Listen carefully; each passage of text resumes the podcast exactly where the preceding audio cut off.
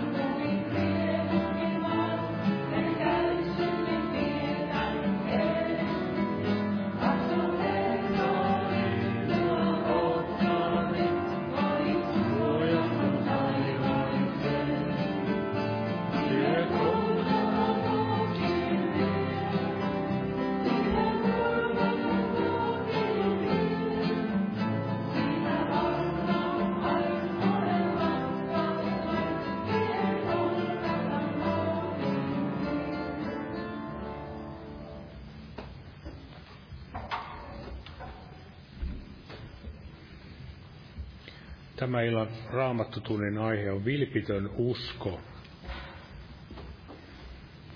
Ja miksi on tärkeää meidän tutkia sitä omaa sydäntämme, niin kuin siellä psalmissa sanottiin, että tutki minua ja tunne minun tieni.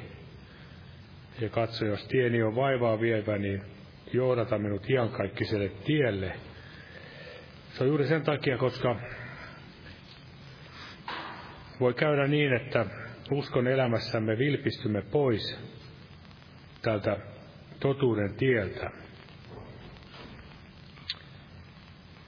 Koska meillä on hyvin tämmöinen selkeä esimerkki raamatussa moniakin henkilöitä, mutta varsinkin tämä Juudas Iskariot, josta sanottiin, että hän vilpistyi pois siitä apostolin virasta ja siitä paikasta. Hän vilpistyi pois.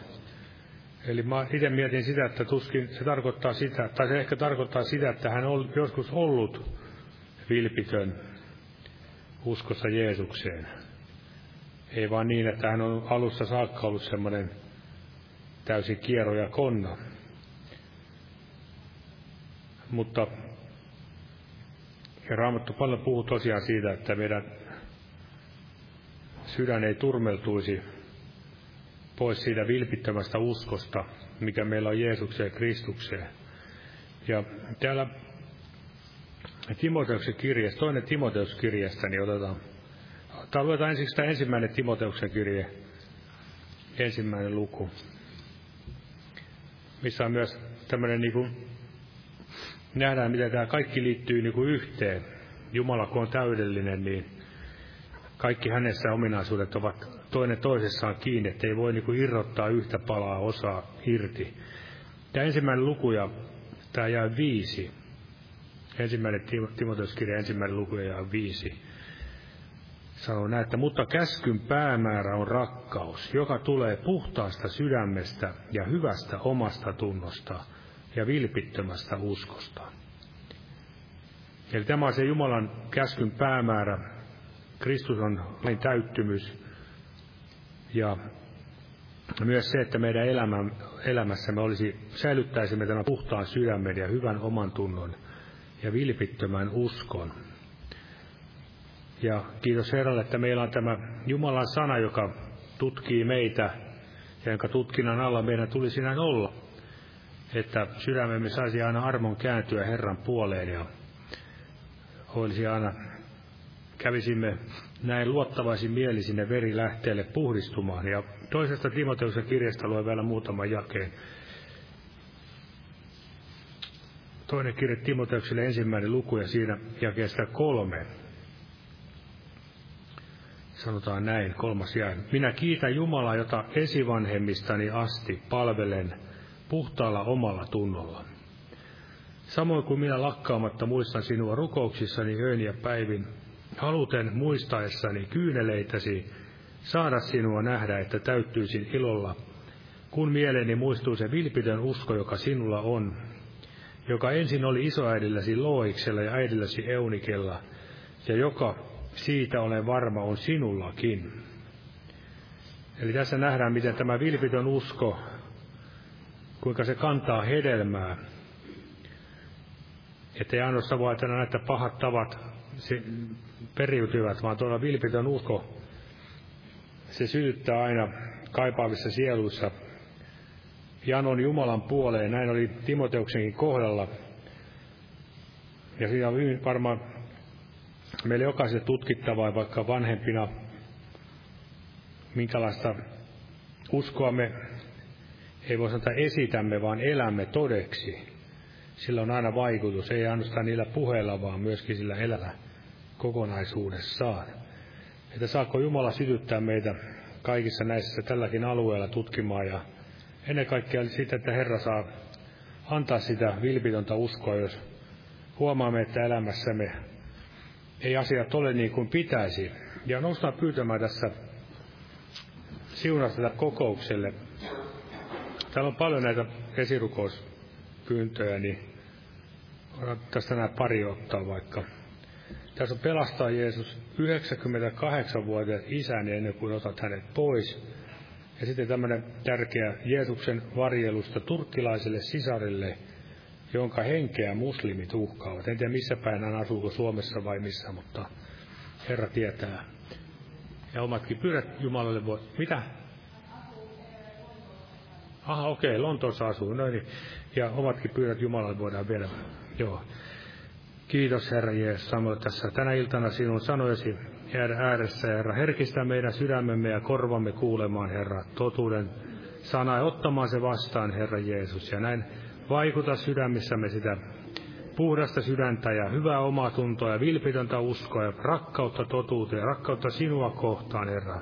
Rakkautta lähimmäisiä kohtaan. Siunaa veljet, jotka sanasi tulevat tänään näin opettamaan, julistamaan. Siunaa ja avaa korvamme ja sydämemme ja voitele sana, Herra, pyhässä hengessä, Jeesus. Tee se eläväksi, Herra Jeesus. Kiitos, Jeesus, siitä. Ja muista näitä esirukouspyyntöjä, mitä tässä luimme, Herra. Tämä turkkilaisen sisaren puolesta, Herra. Auta häntä kaikessa, anna rohkeutta, Herra. Voiman, rakkauden, raittiuden henkiä. Muista tämä 98-vuotias isä, Herra. Kaikki nämä muutkin pyynnöt, mitä täällä on, Herra. Ja kiitos, että saat voimallinen vastaamaan kaikkiin meidän pyyntöihimme Jeesus nimessäsi ja sinun nimesi kunniaksi. Ja Anna meille sitä armon rukouksen henkeä näin lopun aikoina, Herra Jeesus. Sitä me pyydämme ja oikein herätyksen henkeä Suomekin, Suomekin uskovaisille kaikkialla, missä heitä on, Herra Jeesus. Että vielä seurakuntasi nousisi, Herra, kaikesta uneliaisuudesta, Herra, ja penseydestä ja maailmallisuudesta, mitä helposti, Herra, näin sydämiemme kietoo, Herra Jeesus. Jää näin siunaamaan tätä kokousta pyhässä nimessäsi. Aamen. Olkaa hyvä ja istukaa. Eli ilmoitusasiat, tärkeimmät tästä päältä ehkä ole, ei ole kuullut, mutta Laura ja David Helmanille syntynyt tyttö, toinen päivä yhdettä toista, Jumalan siunausta isälle, äidille ja perheelle ja tälle uudelle tytölle. Ja semmoinen ilmoitusasia myöskin, että kokouksen jälkeen on järjestysmiesten palaveri, ketkä ovat järjestysmiehinä, niin teitä on sitten koskee tämä asia, eli järjestysmiesten palaveri. Ja kaikkia koskevia asioita huomenna evankeliointi-ilta ja perjantaina kello 19 rukouskokous ja sunnuntaina kello 18 luultavasti herätyskokous. Että tällä tavalla mennään, mennään eteenpäin ja jos Jumala suo. Ja lauletaan tässä laulu numero 397. 397 oli Golgatan ihana risti ja lauluaikana myöskin kannetaan yhdessä vapaaehtoinen ja Jumalan työn hyväksi. 397.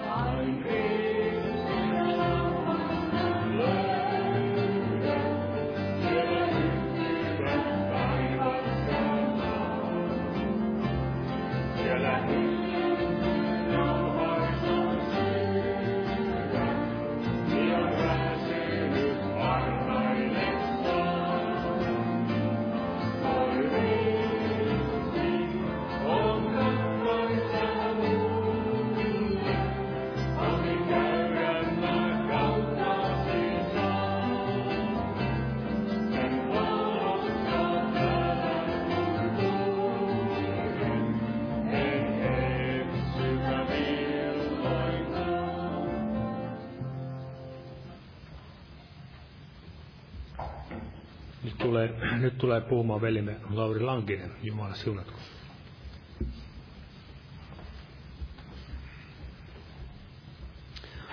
Rauhaa kaikille. Vilpitön usko, eli voimme sanoa vilpistä vapaa usko. Usko, jossa ei ole vilppiä. Vilpitön rehellinen usko Herraan ja Herrassa usko, jonka Jeesus vaikuttaa.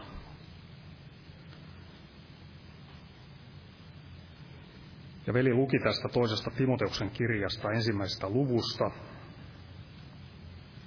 jossa Paavali tästä Timoteuksesta kirjoittaa ja mitä hänelle muistui näin mieleen, kun hän näin Timoteusta muisteli,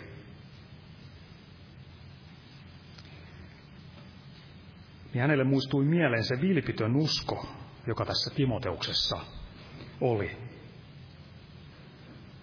Se muistui Paavalille Timoteuksesta mieleen. Ja tässä hän sanoo vielä kuudennessa jakeessa, että, tai jos luetaan koko tämä viideskin jae, kun mieleeni muistuu se vilpitön usko, joka sinulla on, joka ensin oli äidilläsi Loiksella ja isoäidilläsi Loiksella, äidilläsi Eunikella, ja joska on, joka siitä olen varma on sinullakin.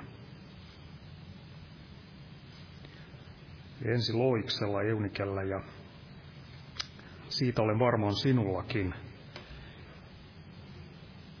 Ja näin Paavali pystyi jatkamaan yhä edelleen. Siitä syystä minä sinua muistutan virittämään palavaksi Jumalan armolahjan, joka sinussa on minun kätteni päälle panemisen kautta. Turha olisi ollut tämmöinen muistutus lähteä virittelemään, jos tätä vilpitöntä uskoa ylipäätään tässä Timoteuksessa olisi ollut.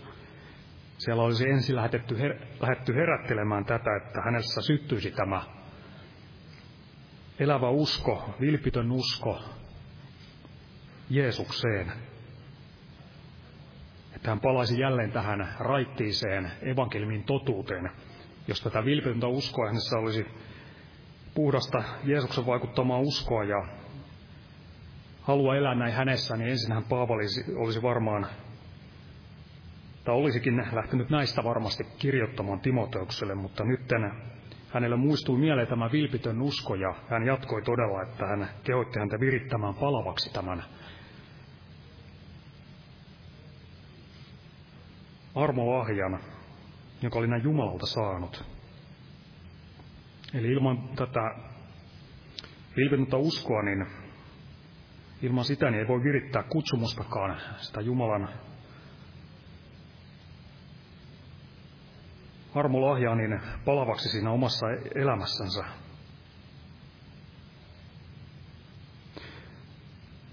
Ja aiemminhan Paavali oli siellä filippiläisille tästä Timoteuksesta kertonut, ja hänen siitä vilpittömästä uskosta Herraan ja halusta vaeltaa Herrassa ja kantaa sellaista oikeata kuormaa Jeesuksessa. Voidaan sanoa näin, niitä oikeita kuormia, jotka Jumala tahtoo omilansa olevan. Filippiläiskirjeen toisessa luvussa, Filippiläiskirjeen luku 2 ja 20. Hän san, Paavali kirjoittaa Timoteuksesta, sillä minulla ei ole ketään samanmielistä, joka vilpittömästi huolehtisi teidän tilastanne. Ja jonkun tilasta huolehtiminen, niin varmasti toisen tilasta huolehtiminen niin sisältää paljon. Haluaa nähdä heidän kasvavan Herran tuntemisessa ja siinä pysyen, olla siinä lujia ja tämän eteen Timoteuskin teki työtä ja totta kai oli Paavalillakin siellä oli myös ihan ajallisissa tarpeissa, mitä siellä pyhillä oli, niin halusi siinäkin olla oikealla tavalla auttamassa. Mutta tämä vilpitön usko, eli tämä koko sydämisyys, ei vilppiä ihmisen ja Jumalan väliin. Sanalaskussa luvussa 30. Sanalaskut 30 ja 8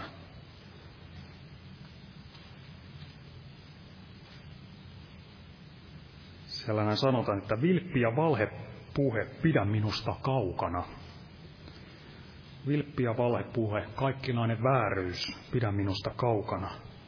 Eli säilyisi vilpitön usko. Usko, jos, johon ei tulisi mitään vilppiä väliin. Ja mikä tämä usko, niin se on todella se usko, minkä Jeesus vaikuttaa.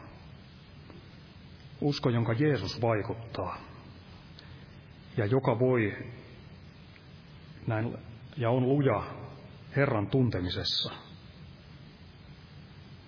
Ja tämä usko niin on aivan muuta kuin semmoinen valvomaton, valvomaton luulotte, luulottelu näissä eksytysten kavalissa juonissa. Ja näitä luulotteluja on paljon. Ei ole mitään tervettä uskoa tällöin, vaan kun tämmöistä luulottelua ja ollaan näissä eksytysten kavalissa juonissa, niin se on aivan muuta kuin vilpitön usko Jeesuksessa. Ja näissä kalavi, kavalissa juonissa, niin ihminen, uskovanenkin niihin antautuu silloin, kun hän lähtee tältä sanan selkeältä linjalta, niin antaa kaikenlaisten asioiden alkaa rönsylemään siinä omassa elämässä, tulee sitä valvomattomuutta.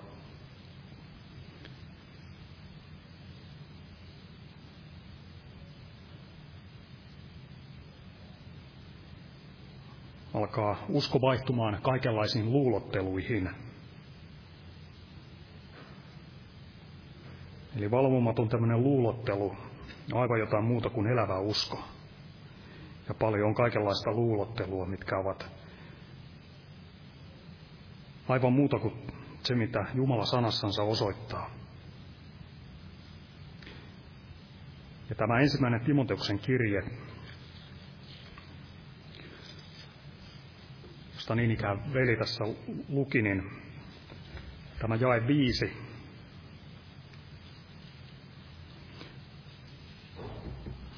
Mutta kasvyn päämäärä on rakkaus, joka tulee puhtaasta sydämestä ja hyvästä omasta tunnosta ja vilpittömästä uskosta. Ja mikä rakkaus, niin se on varmasti, tai onkin se rakkaus, mikä on Jumalassa. Maailma paljon puhuu rakkaudesta, mutta sitten kun sitä heidän rakkautta alkaa vähän, sitä kun alkaa sitten kyseenalaistamaan ja käy sitä vasten, niin huomaa, että sieltä helposti tuleekin sitten heidän rakkauden pintakerros, kun sitä vähän tutkii tarkemmin, niin tuleekin tilalle sitten se viha. Eli rakkaus on tämmöinen sana tänä aikana, joka käytännössä sen alle halutaan laittaa ja sisällyttää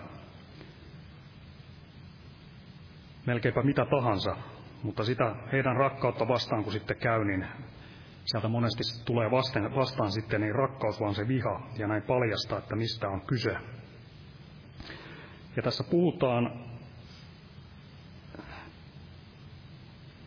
puhtaasta sydämestä, hyvästä omasta tunnosta ja vilpittömästä uskosta. Ja nämä kaikki kolme, niin ne pitävät, pitävät yhtä. Ne vaikuttavat yhdessä, eikä sieltä voi ottaa jotain pois, yhtä pois ja ikään kuin säilyttää sitten nämä kaksi muuta. Vaan kaikki ovat yhdessä ja niistä ei voi mitään ottaa erilleen. Ei voi poistaa yhtä ja olla, tai olla välittämästä jostakin näistä. Ja tämä jae 19, niin mihin johtaa, jos, jos nämä hyljätään.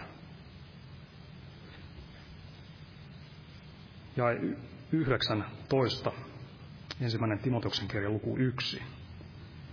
Säilyttäen uskon ja hyvän oman tunnon, jonka erät ovat hyljänneet ja uskossaan haaksirikkoon joutuneet.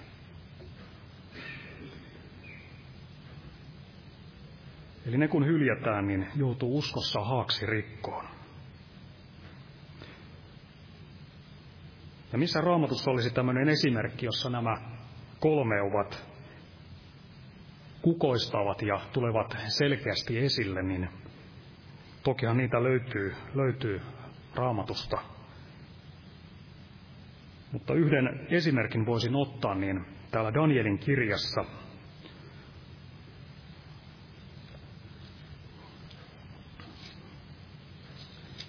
täällä kolmannessa luvussa, niin Täällä puhutaan tästä Nebukadnessarin pystyttämästä epäjumalan patsaasta, jota sitten väkivallan uhallakin pakotettiin kumartamaan.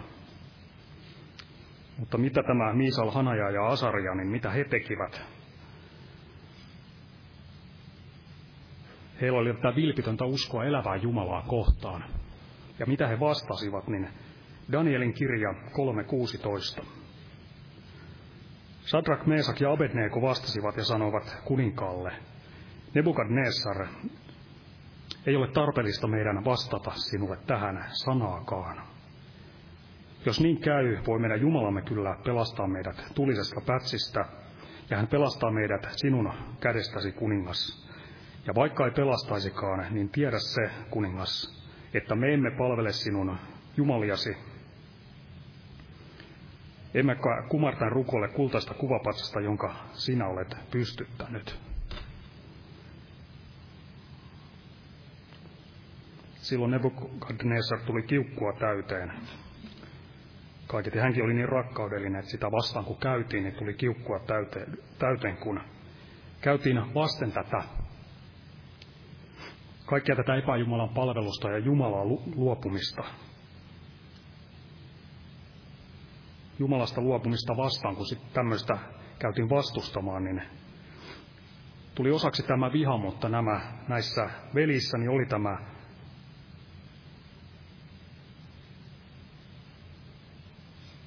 puhdas sydän. Se näemme heistä, että heillä todella oli puhdas sydän. Ja he säilyttivät tämän hyvän oman tunnon. Heillä oli vilpitön usko elävään Jumalaan. Kaikki kolme oli heissä niin ilmeistä. Ja vaikka siellä Jumala ei olisi heitä pelastanutkaan tästä, niin he tiesivät, että he saavat olla kuitenkin sitten siellä rajan toisella puolella niin elävän Jumalan kanssa, kun he ovat häntä täällä ajassa näin uskollisesti palvelleet. Ja he saivat tässä sitten kuitenkin Jumalan armostani kokea tämän avun myös näin ajallisesti, ja Jumala näinkin piti heistä huolen. Mutta todella vilpitön usko, hyvä omatunto ja puhdas sydän, niin nämä säilyköön.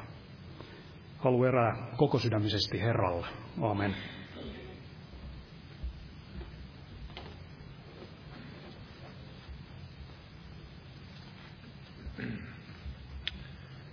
Amen.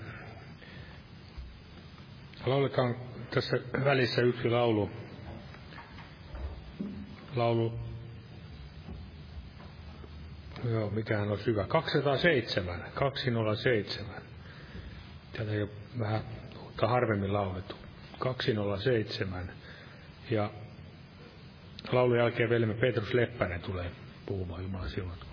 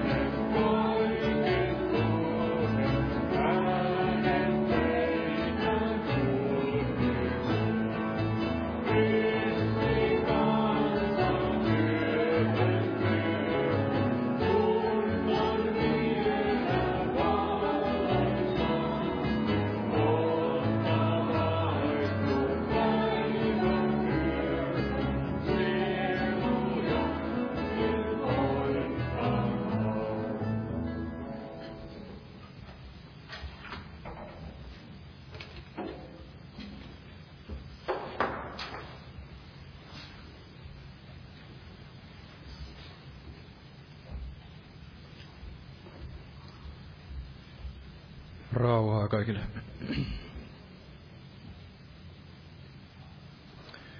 Aika monta raamatun paikkaa on tässä nyt suuri osa on tästä toisesta Mooseksen kirjasta. Yritän vähän lyhennellä, mutta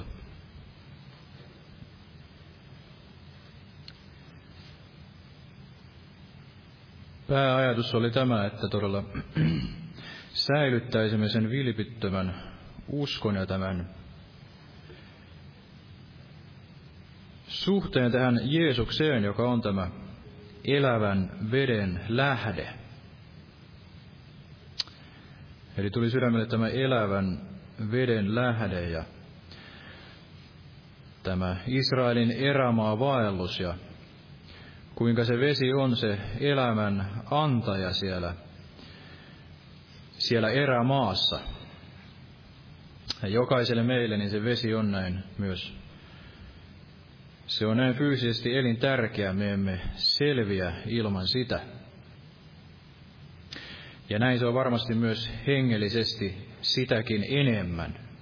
Eli ilman Jeesusta niin me emme voi näin mitään tehdä. Ja hän on tämä elävän veden lähde, joka kumpuaa sinne iankaikkiseen elämään ja näin sen tulisi kummuta meidän kauttamme sinne iänkaikkiseen elämään. Eli että se elämän veden lähde saisi näin vaikuttaa meissä tämän, tämän pimeän maailman näin keskellä ja tämän, tämän erämaan näin, näin keskellä. Ja me olemme näitä matkamiehiä, muukalaisia, hebrealaisia matkalla kohti sitä luvattua maata. Ja otan tästä lyhyesti Jesajan kirjasta luvusta 48. Jesajan kirja luku 48, tästä jakeesta 17. Eli Jesajan kirja luku 48 ja 17. Näin sanoo Herra sinun lunastajasi, Israelin pyhä. Minä olen Herra sinun Jumalasi, ja opetan sinulle, mikä hyödyllistä on. Johdatan sinua sitä tietä, jota sinun tulee käydä. Jospa ottaisit minun käskyistäni vaarin, niin olisi sinun rauhasi niin kuin virta, ja sinun vanhurskautesi niin kuin meren aallot. Sinun lastesi paljous olisi niin kuin hiekka, sinun kohtusi hedelmä niin kuin hiekka jyväset. Sen nimi ei häviäisi, ei katoaisi minun kasvujeni edestä. Lähtekää Baabelista, paetkaa Kaldesta, riemu huudoin ilmoittakaa, kuuluttakaa tämä. Viekää tieto siitä maan ääriin asti. Sanokaa, Herra on lunastanut palvelijansa Jaakobin. Eivät he janoa kärsineet, kun hän heitä kuljetti erämaitten halki. Hän vuodatti heille vettä kalliosta, hän halkaisi kallion ja vettä virtasi. Jumalattomilla ei ole rauhaa, sanoo Herra. Eli Jumala antoi nämä lupaukset näin Israelin kansalle, että heidän rauhansa olisi niin kuin virta ja vanhurskaus niin kuin meren aallot ja eivät he näin janoa, janoa kärsineet siellä erämaassa, vaan hän vuodatti heille vettä tästä kalliosta, joka on tämä Kristus, ja näin varmasti samat lupaukset ovat meillekin näin voimassa tänä päivänä, että kun me noudatamme näitä Jumalan käskyjä, otamme niistä vaarin, meillä olisi se vilpitön usko ja halu näin noudattaa tätä Jumalan sanaa ja seurata Kristusta näin, näin loppuun asti, niin meidän rauhamme olisi kuin virta ja vanhuskaitamme kuin meren aallot ja meillä olisi tätä vettä, vettä sieltä kalliosta, saisimme ilolla ammentaa näin vettä sieltä pelastuksen lähteestä. Ja näin Jumala varmasti tahtoo, että näin me säilyttäisimme todella sen uskon näin, näin loppuun asti. Ja otan lyhyesti vielä ikään kuin lähtökohdakseni tästä tämän Jeesuksen huudahduksen. Täältä evankeliumista Johanneksen mukaan, evankeliumi Johanneksen mukaan tämä jae 37 ja 38, eli evankeliumi Johanneksen mukaan luku 7 jae, jae 37, että mutta juhla viimeisenä suurena päivänä Jeesus seisoi ja huusi ja sanoi, jos joku janoaa, niin tulkoon minun tyköni ja juokoon. Joka uskoo minuun, hänen sisimmästään on, niin kuin Raamattu sanoo, juokseva elävän veden virrat. Ja niin kuin monesti olen sanonut, ja varmasti moni muukin on sanonut, että se oikea sanajärjestys on, että joka uskoo minuun, niin kuin Raamattu sanoo, hänen sisimmästään on juokseva elävän veden virrat. Eli kun me uskomme Jeesukseen niin kuin Raamattu sanoo, uskomme tämän Jumalan sanan ja uskomme sen Kristuksen sanan, niin ja noudatamme sitä tietysti, niin meidän sisimmästämme on näin juokseva se elävän veden virta. Ja ajattelin juuri sitä, että tämä meidän tulisi säilyttää tässä uskon elämässä. Eli jokainen meistä voi varmasti todistaa, että kun tulimme uskoon, niin mikä ilo ja mikä rauha meillä oli. Ja varmasti näin luonnostaan sen ilon ja sen juuri omistetun uskon johdosta, niin meistä kumpusi tämä elävä veden virta, eli tahdoimme todistaa ja tahdoimme kertoa tästä ihmeellisestä Jeesuksesta ja ajattelimme, että jokaisen, jokaisen ihmisen maan päällä niin tulisi kokea tämä sama ihana asia. Tahdoimme, että jokainen olisi näin uskossa ja saisi kokea tämän ihmeellisen ilon ja, ja Jumalan rakkauden. Ja näin Jumala tahtoi, että meillä varmasti olisi se sama mieli näin loppuun asti, eli olisi se sama ilo ja, ja rauha ja tämä hengen hedelmä, joka ikään kuin tuottaa sen itsestään, että meissä on se elävän, elävän veden virta, se sama ilo näin loppuun asti. Ja Otan sitten täältä toisesta Mooseksen kirjasta, yritän vähän lyhennellä, mutta toinen Mooseksen kirja, tämä Israelin lähtö sieltä Egyptistä ja ne alkuvaiheet heti sen lähdön jälkeen, kuinka Jumala valmisti tämän pelastuksen ja vapautti Israelin kansan sieltä Egyptistä ja kuinka Jumala heti siinä alussa tahtoi näin tehdä tietäväksi, että hän oli antava kaiken sen, mitä Israelin kansa tarvitsi tähän elämään jumalisuuteen ja siihen erämaan vaellukseen ja kuinka Jumala oli oleva heidän kanssaan ja kuinka Jumala oli se, joka näin, näin soti heidän puolestaan ja kaikki oli lähtöisin näin lopultakin näin Jumalasta. Ja Jumala tahtoi kirkastaa sen nimensä tämän Israelin kansan kautta. Eli Jumala siellä sanoi, että en minä teitä sen tähden valinnut, että te olisitte näin suuri ja monilukuinen kansa, vaan sen tähden, että kirkastaisin sen oman nimeni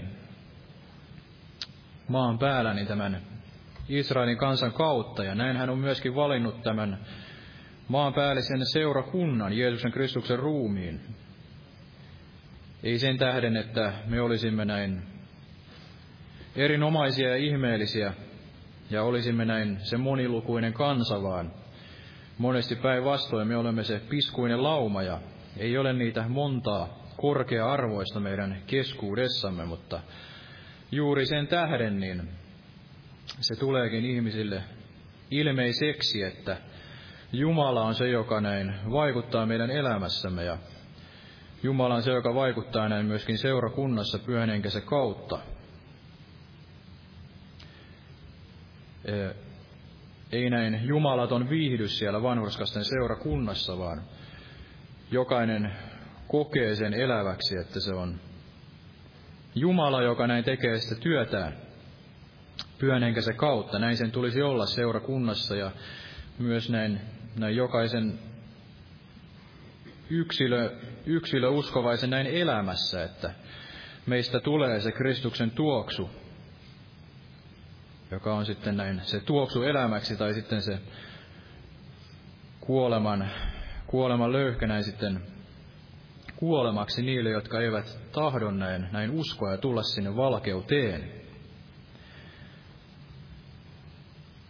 Eli Jumala on se, joka näin vaikuttaa meidän elämässämme ja, ja meistä tulisi kummuta se elävän veden virta. Ja, ja ajattelin todella näitä Israelin kansan vaiheita, että kuinka Jumala näin valmisti sen pelastuksen. Eli, eli Jumala on se meidän uskon alkajamme ja täyttäjämme. Eli ei hän ole ainoastaan alkanut sitä uskoa.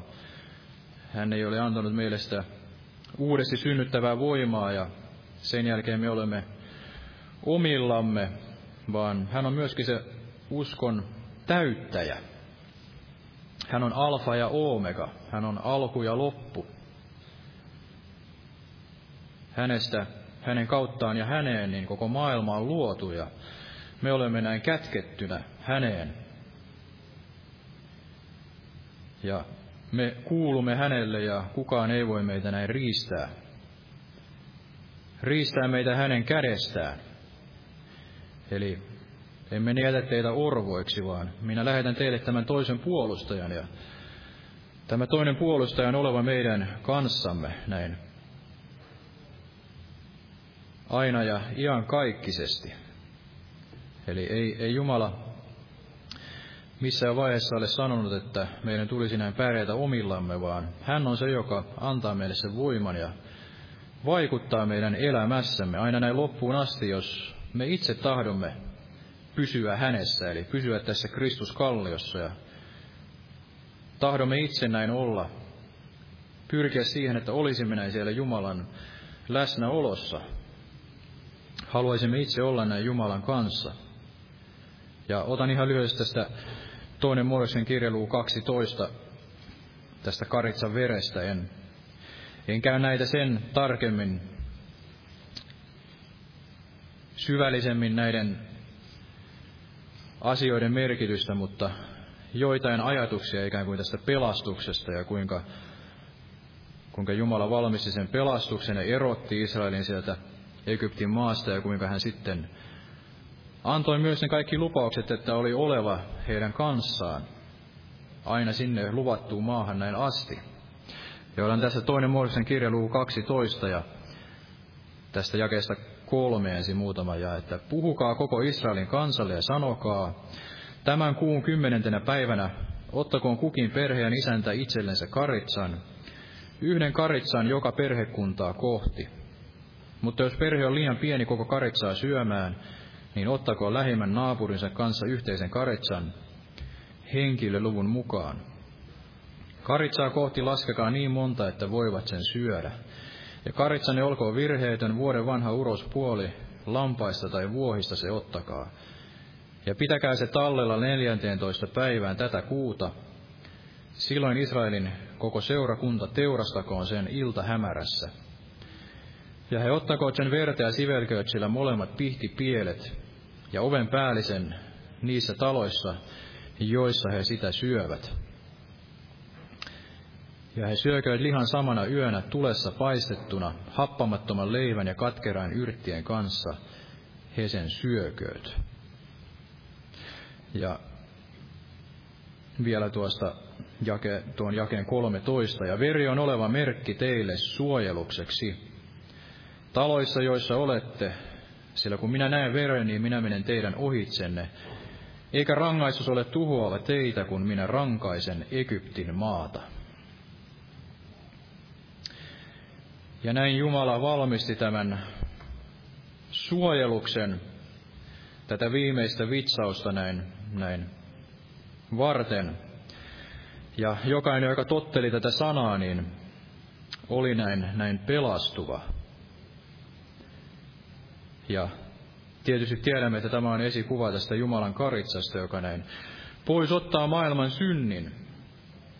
Näin Jumala vali, valmisti sen pelastuksen Jeesuksessa Kristuksessa ja jokainen, joka tulee Jeesuksen tykö ja tottelee tätä Jumalan sanaa, tulee sen veren suojiin, hylkää sen syntielämän,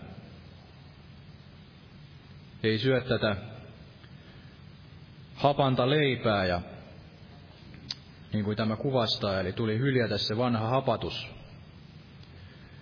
joka hapattaa sen koko taikinan. Peratkaa pois se vanha hapatus. Jokainen, joka tottelee, tahtoo lähteä seuraamaan tätä Jumalan sanaa ja, ja ottaa sen lahja vanhurskauden, ottaa vastaan tämän pelastuksen Jeesuksessa Kristuksessa, niin hän on myöskin varjeltuva tältä tuomiolta. Eli näin Jumala on valmistanut sen pelastuksen jokaiselle, joka näin siinä valkeudessa vaeltaa, niin Jeesuksen Kristuksen veri on näin puhdistava kaikesta synnistä. Näin on se lupaus meillekin tänä päivänä voimassa. Jumala on se, joka on alkanut, alkanut sen pelastuksen.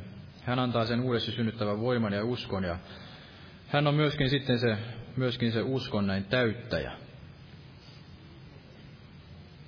Ja näin hän myöskin lopulta sitten vapahti Israelin kansan täältä Egyptistä.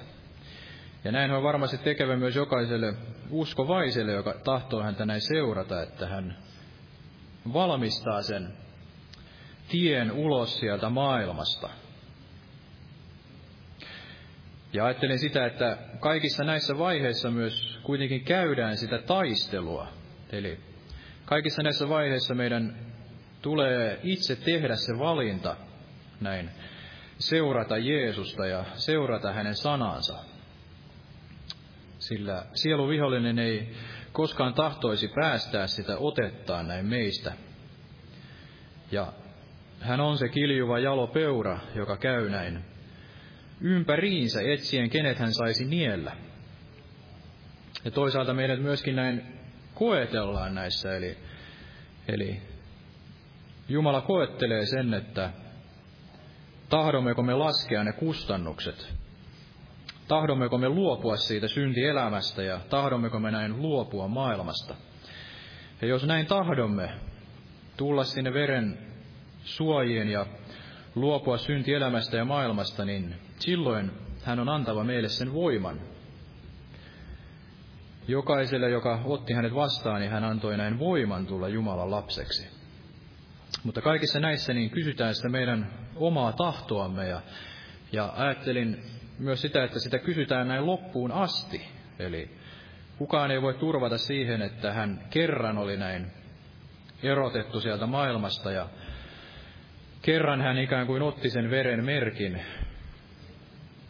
vaan niin kuin David Parson joskus opetti tästä, että niin on Jumala maailmaa rakastanut, että hän antoi tämän ainokaisen poikansa, ettei yksikään, joka häneen uskoo, hukkuisi, vaan hänellä olisi tämä iankaikkinen elämä, niin itse asiassa se oikea sanamuoto ja alkuteksti antaa ymmärtää, että, että se uskoa sana on siinä sellaisessa merkityksessä, että se tarkoittaa, että jatkaa näin, jatkaa uskomista. Eli jokainen, joka näin jatkaa, ikään kuin pysyy siinä uskossa, niin hänelle, hänelle ei ole tätä kadotustuomiota.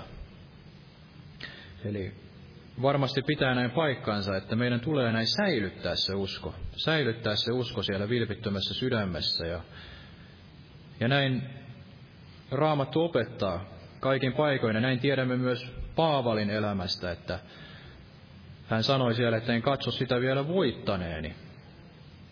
Paavalikaan ei vielä missään vaiheessa ikään kuin tuudittautunut siihen, että matka oli käyty jo loppuun ja saattoi ikään kuin jäädä lepäämään laakereille, vaan ei vaan hän jatkoi sitä matkaa näin, näin loppuun asti ja näin se on myöskin meillä, että meidän tulee säilyttää se usko siellä hyvässä, vilpittömässä sydämessä ja, ja varjella se sydämemme niin, ettei maailma saastuta. Eli aina sen koko meidän vaelluksemme ajan, niin kysytään sitä, että me säilyttäisimme sen vilpittömän uskon. Mutta jos meillä itsellämme on se halu, niin, niin Jumala on näin valmistanut sen pelastuksen, aina sieltä alusta näin loppuun asti. Ja niin kuin Mooseskin todella sanoi, että tälle Faaraolle, että he tahtoivat mennä sinne kolmen päivämatkan päähän. Monesti on tästä puhuttu, että sinne kolmen päivämatkan päähän viettämään sitä juhlaa Herran kunniaksi. Näin tulee meidänkin todella tehdä se päätös, että tahdomme jättää sen maailman näin kerta kaikkiaan taaksemme. Mennä sinne kolmen päivämatkan päähän ja, ja näin on, että sielun vihollinen ei näin tahtoisi päästää meistä irti, mutta mutta Jumala kuitenkin antaa meille se voiman ja myöskin vaikuttaa meidän sydämessämme, meidän hengessämme sitä tahtomista ja tekemistä. Ja, ja olen varmaan monesti todistanut siitä, että ajattelitte kuinka vaikeaa, että miten se on niin vaikeaa tulla uskoon, että jos Jumala kerta on, niin miksi, miksi hän on tehnyt tämä jotenkin niin vaikeaksi? Että luin raamattua ja ajattelin, että miksi, miksi en vain usko ja että miksi en vain voisi jotenkin tehdä sitä päätöstä ja näin lähteä seuraamaan Jeesusta, mutta, mutta kyse varmasti todella oli siitä, että en vielä vilpittömästi tahtonut seurata Jeesusta, eli tahdoin vielä elää siellä synnissä ja jotain oli vielä siinä sydämessä, mistä en tahtonut sitten näin luopua. Mutta Jumala tässäkin kaikessa armossaan, niin hän teki sitä työtään sydämessäni, että näkisin sen, että, että mikään tässä maailmassa niin ei lopultakaan tuota sitä tyydytystä, vaan niin kuin Jeesus sanoi, että vaikka näin voittaisi omaksensa sen koko maailman, niin saisi vain näin sielullensa vahingon. Ja näin Jeesus tahtoo johdattaa sinne ristin juurelle, johdattaa sinne pisteeseen, missä oli sitten näin kaikessa sydämestä valmis luopumaan siitä maailmasta. Ja näin Jumala jokaisen kohdalla tekee sitä työtään ja tahtoo, tahtoo jokaisen ihmisen johdattaa tällaiselle paikalle, missä ihminen on sitten halukas lähtemään sieltä Egyptistä, jättämään ne kaikki kynsilaukat ja sen Egyptin loiston, ja on valmis käymään sitten Jumalan askelissa sinne erämaa vaellukselle uskoen ja luettaen, että hän pitää näin huolen. Ja näin Jumala toteutti ne lupauksensa myöskin tämän Israelin kansan kohdalla. Ja näin hän väkevällä kädellä niin vapautti heidät sieltä maailmasta. Ja näin hän teki myöskin minulle, eli sain tulla siihen pelastukseen ja, ja sain kokea sen armon ja rauhan ja ilon ja, ja sen maailman rakkauden tilalle, niin tuli sitten se rakkaus tätä Jumalan sanaa ja Jeesusta kohtaan ja ei enää kiinnostanut ne, ne maailman asiat, se maailman musiikki ja elokuvat ja kaikki se viide ja mistä ennen sitten oli ammentanut sen ilon, vaan kaikki se näyttäytyi kuin sitten päinvastaiselta, eli näki hengen silmiin, kuinka se oli kaikki vain sitä lihan himoa, silmän pyyntöä ja elämän korskaa ja kuinka se maailma oli näin pahan vallassa.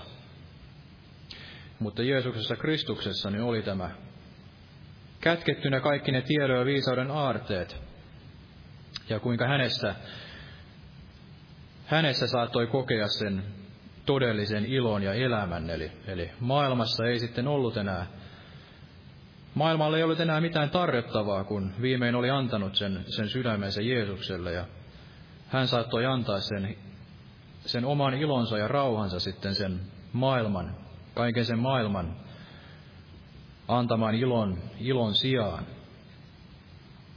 Ja näin Jumala tahtoo todella tehdä jokaiselle, ja näin hän teki myös Israelin kansalle, eli hän, hän vapautti heidät sieltä Egyptin orjuudesta, sielun vihollisen orjuudesta, ja, ja luen tästä Toinen Mooseksen kirja luku 14, tästä jakeesta 9, eli toinen Mooseksen kirja luku 14 ja 9. Ja egyptiläiset, kaikki Faaraan hevoset, sotavaunut ja ratsumiehet, Ja koko hänen sotajoukkonsa ajoivat heitä takaa ja saavuttivat heidät leiriytyneinä meren rannalle. Piihahirotin kohdalle vastapäätä Baal Seponia. Ja kun Faara oli lähellä, nostivat Israelille silmänsä ja näkivät, että egyptiläiset olivat tulossa heidän jäljessänsä. Silloin israelaiset peljästyivät kovin ja huusivat Herraa, ja he sanoivat Moosekselle, Eikö Egyptissä ollut hautoja, kun toit meidät tänne erämaahan kuolemaan? Mitä teit meille, kun johdadit meidät pois Egyptistä? Emmekö sanoneet tätä sinulle Egyptissä, sanoimmehan, anna meidän olla rauhassa, että palvelisimme egyptiläisiä. Sillä parempi olisi ollut palvella egyptiläisiä kuin kuolla erämaahan. Mooses vastasi kansalle, älkää peljätkö, pysykää paikoillanne, te näette, minkä pelastuksen Herra tänä päivänä antaa teille. Sillä sellaista, minkä näette egyptiläisille tapahtuvan tänä päivänä, että koskaan enää tule näkemään. Ja vielä jakeesta 26. Mutta Herra sanoi Moosekselle, ojenna kätesi meren yli, että vedet palautuisivat ja peittäisivät egyptiläiset, heidän sotavaununsa ja ratsumiehensä. Niin Mooses ojensi kätensä meren yli, ja aamun koittaessa meri palasi paikoillensa, egyptiläisten paetessa sitä vastaan. Ja Herra syöksi egyptiläiset keskelle merta, ja vedet palasivat ja peittivät sotavaunut ja ratsumiehet, koko Faaraan sotajoukon, joka oli seurannut heitä mereen, ei yksikään heistä pelastunut. Mutta israelaiset kulkevat kuivaa myötä meren poikki, ja vesi oli heillä muurina sekä oikealla että vasemmalla puolella. Niin Herra pelasti Israelin sinä päivänä egyptiläisten käsistä, ja Israel näki egyptiläiset kuolleina meren rannalla. Ja Israel näki sen suuren teon, jonka Herra teki tuhotessaan egyptiläiset. Silloin kansa pelkäsi Herraa ja uskoi Herraan ja uskoi hänen palvelijansa Moosesta. Eli kuinka väkevällä kädellä Jumala vapautti heidät tästä Egyptin orjuudesta ja johdatti heidät tämän punaisen meren yli. Tahtoin kuvata tätä kastetta, kuinka meidätkin kasteen kautta niin on näin. Vanha elämä on haudattu yhdessä näin Kristuksen kanssa sinne kasteen hautaan ja saamme näin nousta siihen uuteen elämään Kristuksen kanssa ja aloittaa sen erämaan vaelluksen. Ja näin Jumala erottaa meidät siitä maailmasta. Eli Jumala on se, joka on valmistanut sen pelastuksen siinä karitsa veressä, ja hän myöskin erottaa meidät tästä maailmasta näin tämän, tämän kasteen kautta. Eli kaikki on näin valmistettu, kaikki on valmista. Meidän tulee itse vain tehdä se päätös, että tahdomme näin seurata häntä ja erottautua tästä maailmasta. Mutta ajattelin todella sitä, että kaikki tämä, niin se ei ole koskaan helppoa. Eli, eli jokaisessa tässä koetellaan se meidän sydämemme ja aina se meidän lihamme on näin vastaan. Lihamme ei tahtoisi luopua siitä maailmasta ja lihamme ei tahtoisi ottaa niitä kuuliaisuuden askelia. Aina nousee se pelko. Sieluvihollinen tuo sen pelon, tuo ne sotajoukot ja maalaa sen kaiken ikään kuin mahdottomaksi. Ja pelon tähden, epäuskon tähden, niin tahtoisimme jälleen kääntyä sinne maailmaan. Ikään kuin valita sen helpomman tien. Ajattelemme, että siellä saamme sitten olla rauhassa näin sielun viholliselta ja ei tarvitse taistella, ei tarvitse nähdä vaivaa. Mutta kaikki tämä on sitä valhetta, eli, eli sielun vihollinenhan ei hän ole tullut muuta kuin näin varastamaan, tappamaan ja tuhoamaan. Eli ei hän suikaan anna meille rauhaa siellä maailmassa, vaan hänen se ainoa tarkoituksensa on näin tuhota se ihminen ja syöstä se sielu sinne iankaikkiseen kadotukseen. Eli kaikessa tässä uskon elämässä, kun meillä tulee sitä napina mieltä, niin tulisi muistaa se, että, että sielun vihollisella ei ole meille mitään hyvää tarjottavaa. Ja kun meillä on vaikeutta, niin tulisi muistaa se, että kuitenkin Jumalan tahto jokaista meitä kohtaan on aina se hyvä. Eli hänen tahtonsa meitä kohtaan on hyvä silloinkin, kun meillä on se taistelun tuli, on se taistelu elämässämme. Ja itsekin ajattelin juuri tätä Danielia, eli ajattelin sitä, että läpi raamatunhan niin me näemme, että ei Jumala suinkaan ole aina päästänyt pyhiänsä ikään kuin helpolla ja päästänyt niistä koetuksista ja taisteluista. Eli Jumalahan salli, että nämä Danielin ystävät joutuivat sinne tuliseen pätsiin. Ei hän suikaan temmannut heitä sillä hetkellä näin pois. Tai antanut, että olisi tullut ne 12 legioina enkeleitä ja pelastanut ne Danielin ystävät. Tai ei hän myöskään ottanut Danielilta pois sitä koetusta, että hän joutui sinne leijonien luolaan. Monesti ehkä senkin sivuttaa niin, että no Daniel oli siellä yhden yön siellä leijonien luolassa ja Jumala oli hänen kanssaan ja helppoahan se oli. Mutta ajatelkaa, jos itse olisitte siellä pimeässä leijonien keskellä. Minkälainen uskon koetus se näin todellisuudessa oli. Ja kuinka Daniel saattoi sen yön jälkeen huutaa, että huusi näin ilosta, että Jumala oli hänet varjellut. Joskus katselin näin leijonaa, jos voidaan sanoa niin silmästä silmään tuolla Korkeasaaressa. Se leijona uros sattui tulemaan siihen ihan lasin eteen ja jostain syystä tuijotti sitten sinne kaukaisuuteen ja, ja ihan huivuoksi koetin, että että miltä se tuntuu, jos laittaa naamansa siihen leijonan eteen ja ei kauaa tehnyt mieli kyllä katsoa sitä leijonaa silmiin. On se sen verran pelottava näky. Ihmisen päätä näin, ehkä kaksi kertaa suurempi. Se leijonan pää ja se on valtava peto. Ja ei ollut Danielilla helppoa siellä leijonien luolassa, mutta hän luotti näin Jumalaan. Eli ei, ei Herrakaan suinkaan ota niitä koetuksia meidän elämästämme, vaan niissä hän kirkastaa sen pyhän nimensä. Niissä tilanteissa, joissa se olisi mahdotonta ihmiselle näin selvitä, ilman että Jumala häntä näin, näin varjelee ja on hänen kanssaan. Ja näin hän tahtoi myöskin Israelin kansalle osoittaa, että Israelin kansan ei tarvitsisi näin pelätä, pelätä sitä ylivoimaistakaan vihollista. Ja näin on varmasti meidänkin elämässämme, että Jumala tahtoo aina yhä uudelleen ja uudelleen osoittaa sen, että jos me turvaamme ja luotamme häneen, niin hän on se ainoa,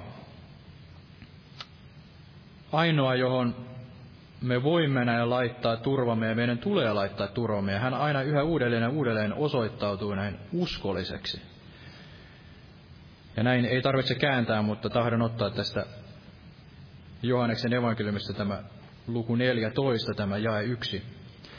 Ei tarvitse sinne kääntää, mutta näin Jeesus sanoi.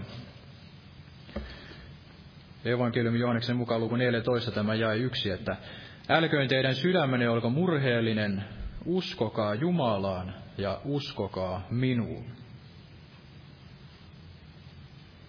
Ja näin oli myös Israelin kansan kohdalla, eli jos menemme takaisin tähän toinen Mooseksen kirjaluku 14, tämä, tämä jae 31, ja Israel näki sen suuren teon, jonka Herra teki tuhotessaan egyptiläiset.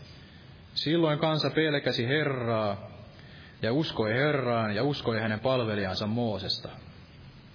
Eli Mooses näin esikuvana Kristuksesta ja uskoi näin Herraan Jumalaan ja uskoi tähän, tähän Moosekseen. Ja näin meidänkin tulee tehdä. Uskoa Herraan Jeesuksen Kristukseen ja uskoa näin Jumalaan. Aina näin loppuun asti. Tietäen, että hän ei ole jättävä sitä alkamaansa hyvää työtä näin kesken, vaan on saattava sen päätökseen. Yhtä lailla kuin hän on meidät pelastanut, valmistanut sen syntien anteeksi antamuksen karitsan veressä ja erottanut meidät Egyptistä tästä maailmasta, niin kuinka hän ei sitten kuljettaisi meitä aina sinne loppuun asti. Ja tämä uhkaa venyä tämä raamattu tunti, mutta pari, pari kohtaa olisi vielä tästä toisesta Mooseksen kirjasta. Eli, eli senkin jälkeen, vaikka Jumala oli heidät näin erottanut todella sieltä Egyptistä, niin oli kuitenkin se taistelu, oli, oli näin säilytettävä se usko näin, näin Herraa. Ja näinhän siellä kävi Israelin kansalle, että he jälleen näin kävivät napisemaan. Ja tahdon lukea tästä seuraavasta luvusta, eli luku 15 tästä jakeesta 22. Toinen Mooseksen kirja luku 15 ja 22, että sitten Mooses antoi israelaisten lähteä liikkeelle Kaislameren luota, ja he menivät suurin erämaahan, ja he vaalisivat kolme päivää erämaassa löytämättä vettä. Sitten he tulivat Maaraan, mutta he eivät voineet juoda Maaran vettä, sillä se oli karvasta. Sen tähden paikka sai nimen Maara. Niin kansa napisi Moosta vasta ja sanoi, mitä me juomme. Mutta hän huusi Herran puolelle ja Herra osoitti hänelle puun, jonka hän heitti veteen, ja vesi tuli makeaksi. Siellä hän antoi kansalle lain ja oikeuden, ja siellä hän koetteli sitä. Hän sanoi, jos sinä kuulet Herran Jumalasi, Herraa Jumalasi ja teet, mikä on oikein hänen silmissänsä, tarkkaat hänen käskyjensä ja noudatat kaikkea hänen lakiansa, niin minä en pane sinun kärsittäväksesi yhtään niistä vaivoista, jotka olen pannut egyptiläisten kärsittäviksi, sillä minä olen Herra sinun parantajasi.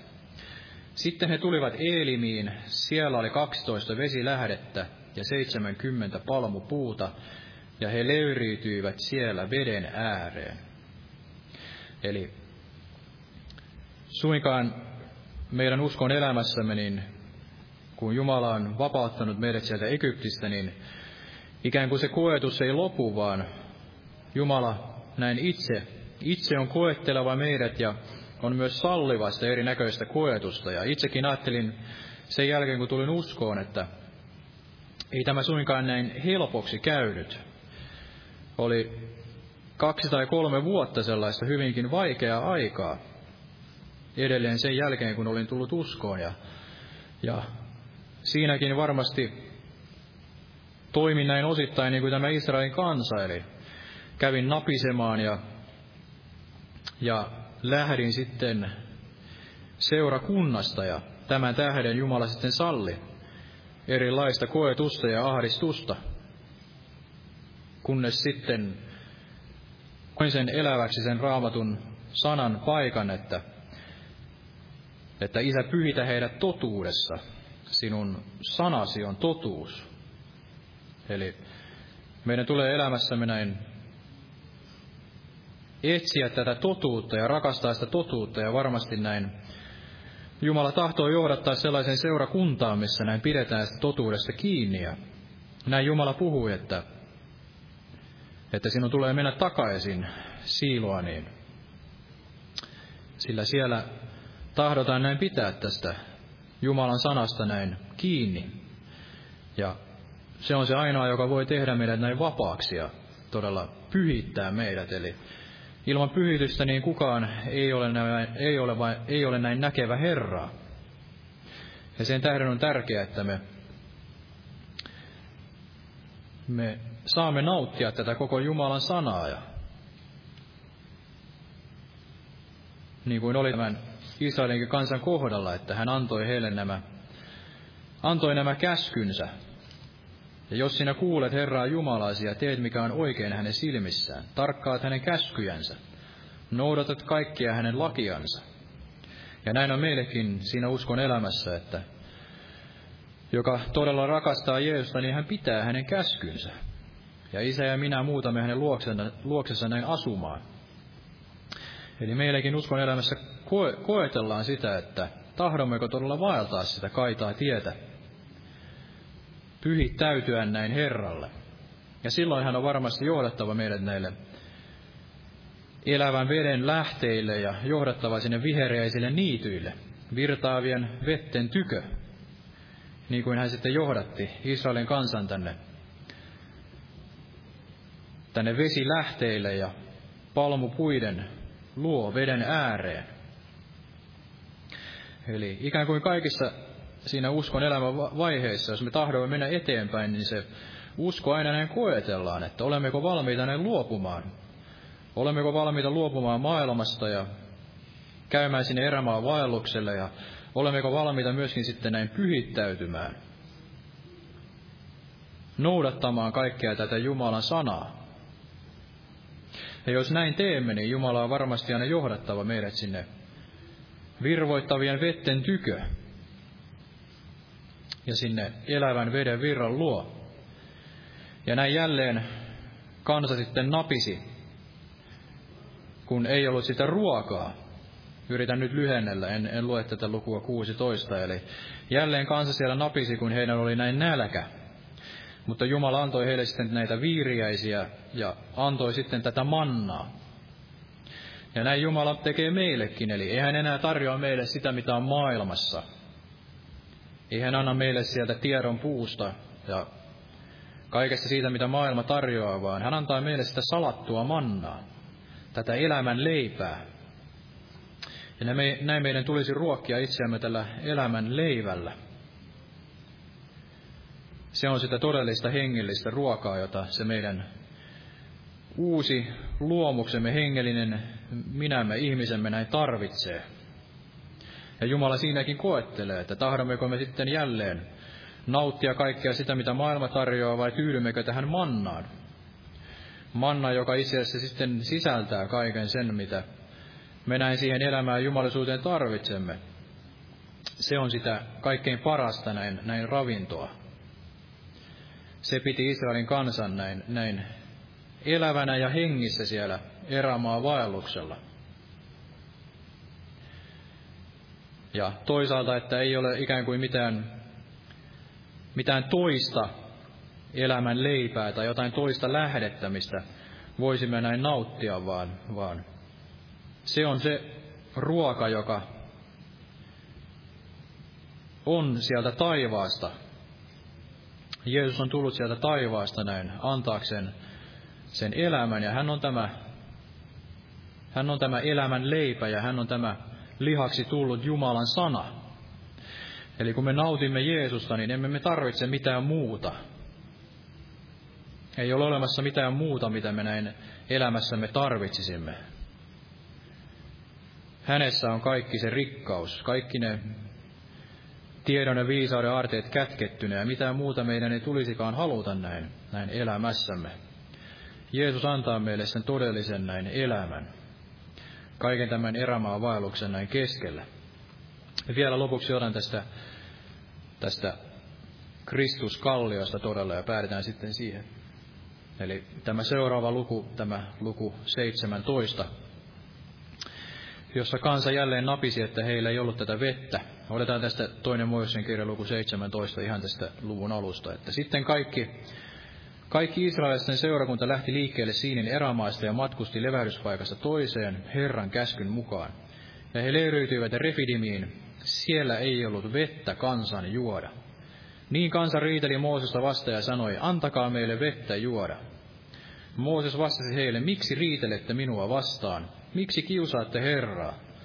Mutta kansalla oli siellä jano, ja he napisivat yhä Moosesta vastaan ja sanoivat, Minkä tähden olet tuonut meidät Egyptistä antaaksesi meidän ja meidän lastemme ja karjamme kuolla janon?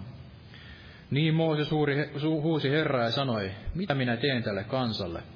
Ei paljon puutu, että he kivittävät minut. Herra vastasi Moosekselle, mene kansan edelle ja ota mukaasi muutamia Israelin vanhimpia, ja ota käteesi sauva, jolla löit niilivirtaa, ja mene. Katso, minä seison siellä sinun edessäsi kalliolla Horebin luona, Lyö kallioon, ja siitä on vuotava vettä, niin että kansa saa juoda. Ja Mooses teki niin Israelin vanhimpain nähden. Ja hän antoi sille paikalle nimen Massa ja Meriva sen tähden, että israelaiset siellä riitelivät ja kiusasivat Herraa sanoen, onko Herra meidän keskellämme vai ei. Ja niin edelleen. Eli onko Herra meidän keskellämme vai ei, ja voiko hän antaa meille vettä siellä kuivassa erämaassa. Niin totisesti voi tänäkin päivänä, eli tänäkin päivänä meillä on tämä Kristus kallio, elävän veden lähde, kallio, johon me voimme näin kätkeytyä, ja jossa voimme nähdä tämän Jumalan pyhyyden, niin kuin Mooses siellä teki, hän kätkeytyi sinne kallion koloon, ja kallio, josta myöskin näin virtaa sitä vettä juoda siellä, kaiken tämän erämaan kuivuuden keskellä, kaiken sen kuoleman keskellä, silloinkin kun näyttää, että me olemme näin nääntymässä. Mutta kaiken tämän kautta niin Jumala tahtoo todella osoittaa, että me olisimme niin kuin se peura, joka halajaa sinne vesipuroille. Eli Jeesuksesta tulisi se kaikkein kallein meille. Tämä maailma olisi niin kuin erämaa, kuiva. Kuiva, joka ei voi tarjota meille mitään, vaan Jeesuksesta tulisi se kaikkein tärkein. Hän olisi meille se raikas vesilähde, joka hän näin onkin, eli hän on se elämän antaja. Hänessä oli tämä elämä ja elämä oli ihmisten valkeus ja hänellä on, oli tämä elämä itsessään ja hänellä varmasti on tämä elämä itsessään näin tänäkin päivänä. Hän on tämä tie ja totuus ja elämä ja näin Jumala tahtoi osoittaa Israelin kansalle sieltä heti alusta, että hän on tämä väkevä Jumala, joka vapauttaa sieltä Egyptin orjuudesta ja hän on myös yhtä väkevä Jumala sitten kaiken tämän uskon vaelluksenkin näin aikana, eli hän antaa sitä mannaa, salattua mannaa, ja hän antaa myöskin tätä elävää vettä, ja hän antaa kaiken sen, mitä elämää jumaluuteen tarvitaan, ja hän tahtookin olla meille se kaikkein tärkein, kaikkein rakkain, ja tahtoo osoittaa sen, että ja tahtoo olla se, tahtoo osoittaa sen, että me olisimme aina näin riippuvaisia hänestä, eli emme ajattelisikaan, että me pärjäämme omillamme, vaan, vaan että hän voisi olla meille se elävä veden virta näin, näin aina loppuun asti, joka kumpuaa sinne iankaikkiseen elämään. Emme koskaan enää näin haikailisi takaisin sinne Egyptiin ja Egyptiin sitä kynsi laukkaa ja kaikkea sitä, mitä Egypti sitten tarjoaa, vaan hän voisi olla meille se raikas vesilähde. Kaivaisimme auki ne tukkeutuneet kaivat ja saisimme jälleen sitä vettä näin juoda. Ja se voisi myöskin näin kummuta meidän kauttamme sitten sinne iankaikkiseen elämään myöskin jokaisen ihmisen näin sielun pelastukseksi. Ja näin jokaisen uskovaisen veljen ja sisaren myöskin näin rakennukseksi, seurakunnan rakennukseksi. Aamen. Päädetään tähän ja noustaan näin vielä yhdessä rukoilemaan. Kiitos Jeesus todella, että sinä olet tänäkin päivänä se elävän veden lähde, Jeesus. Auta meitä ja Jeesus. Auta, että me valitsisimme näin yhä uudelleen sinut, Jeesus. Valitsisimme kantaa sitä ristiä näin loppuun asti, Jeesus. Emme näin vilpistyisi pois, Jeesus, siitä lujalta pohjaltamme, Jeesus. Kristus kalliolta, Jeesus, vaan tallettaisimme sen sanan sydämeemme, minkä mekin olemme niin kuulleet täällä niin monena vuotena, niin monena kertana, Jeesus. Kun olet meille näin puhunut, Jeesus, pyhän henkesiä sanasi kautta, Jeesus. Tahdot meitä näin valmistaa, että olisimme se pyhä, puhdas, tahraton Jeesus. Se morsius seurakunta ilman tahraa, ilman ryppyä Jeesus. Valmiina sinä päivänä, kun pasuuna kajahtaa Jeesus. Ja sinä tulet näin hakemaan omasi Jeesus. Ja olisimme täällä näin valona ja suolana maailmassa Jeesus. Jouduttaen todella Jeesus sinun päiväsi tulemusta Jeesus. Kutsuen Jeesus niitä sieluja pelastukseen, jotka eivät vielä sinua tunne näin. Elävänä vapahtajana ja Herrana Jeesus. Muista tänä päivänä Jeesus, meidän kaikki kaikkia läheisiämme, sukulaisiamme, lapsiamme, Jeesus. Kaikkia niitä, joiden keskellä me näin elämme sitä päivittäistä elämäämme, Jeesus. Että voisimme olla näin tuoksuna, Jeesus, sinä kirjeenä, viidentenä evankeliumina, Jeesus, näin tämän kuolevan maailman keskellä, Jeesus. Ja yhä uudelleen näin valitsisimme, Jeesus, todella sinut, Jeesus. Meillä ei olisi sitä napina mieltä, Jeesus, vaan tietäisimme sen, että sinä olet se ainoa hyvä ja sinun tahtosi jokaista meitä kohtaan on tänäkin päivänä se hyvä, Jeesus. Sinä rakastat meitä ja et totisesti jätä sitä työtä sinne kesken kenenkään meidän elämässämme, Jeesus. Vaan sinun tahtosi on, että jokainen meistä olisi kerran siellä taivaan kodissa, Jeesus. Karitsan hääaterialla, Jeesus. Muista totisesti tänä päivänä kaikkia näin vainottuja kristittyjä, Jeesus. Muista tätä turkkilaista muslimia, Jeesus, joka on tullut näin uskoon, Jeesus. Varjele hänet siellä ja anna hänen kokea, Jeesus, sinun rauhaasi ja sinun lohdutustasi, Jeesus. Kaiken sen vainonkin keskellä, Jeesus. Sokaisen avaisen näiden muslimien silmät, Jeesus. Ja rukoilemme myöskin jokaisen muslimin puolesta tänä päivänä, että hekin saisivat sen armon kohdata sinut, Jeesus. Elävän Jumalan tämän toisen Herran vaalin sijaan, sielun vihollisen sijaan, johon he tahtovat näin luottaa ja uhrata sen elämänsä hänelle, Jeesus. Johdata jokainen muslimi, anna heille se mahdollisuus kuulla se evankeliumin ääni tänä päivänä. Ihan kaikki sen evankeliumin sanat, Jeesus, tänä päivänä, Jeesus. Muista Israelin kansaa siellä heidän koetuksessaan, Jeesus. Muista heitä kerran silloin, kun tulee se Jaakobin ahdistus, Jeesus. Kiitos, Herra Jeesus, olet myöskin kirkastavan nimesi, Jeesus, Israelin kansan keskuudessa. Muista sielläkin niitä kaikkia muslimia, kaikkia näitä osapuolia. Sinun tahtosi on näin pelastaa jokainen sielu ja kirkastaa pyhä nimesi. Tämäkin maailman ajan keskellä, Jeesus. Kiitos, Jeesus, sinun valtavasta armosta tänäkin päivänä, Jeesus. Jää siunaamaan tätä loppukokousta, Jeesus. Pyhässä nimessä, Jeesus. Kiitos Jeesus. Istukaa, olkaa hyvä.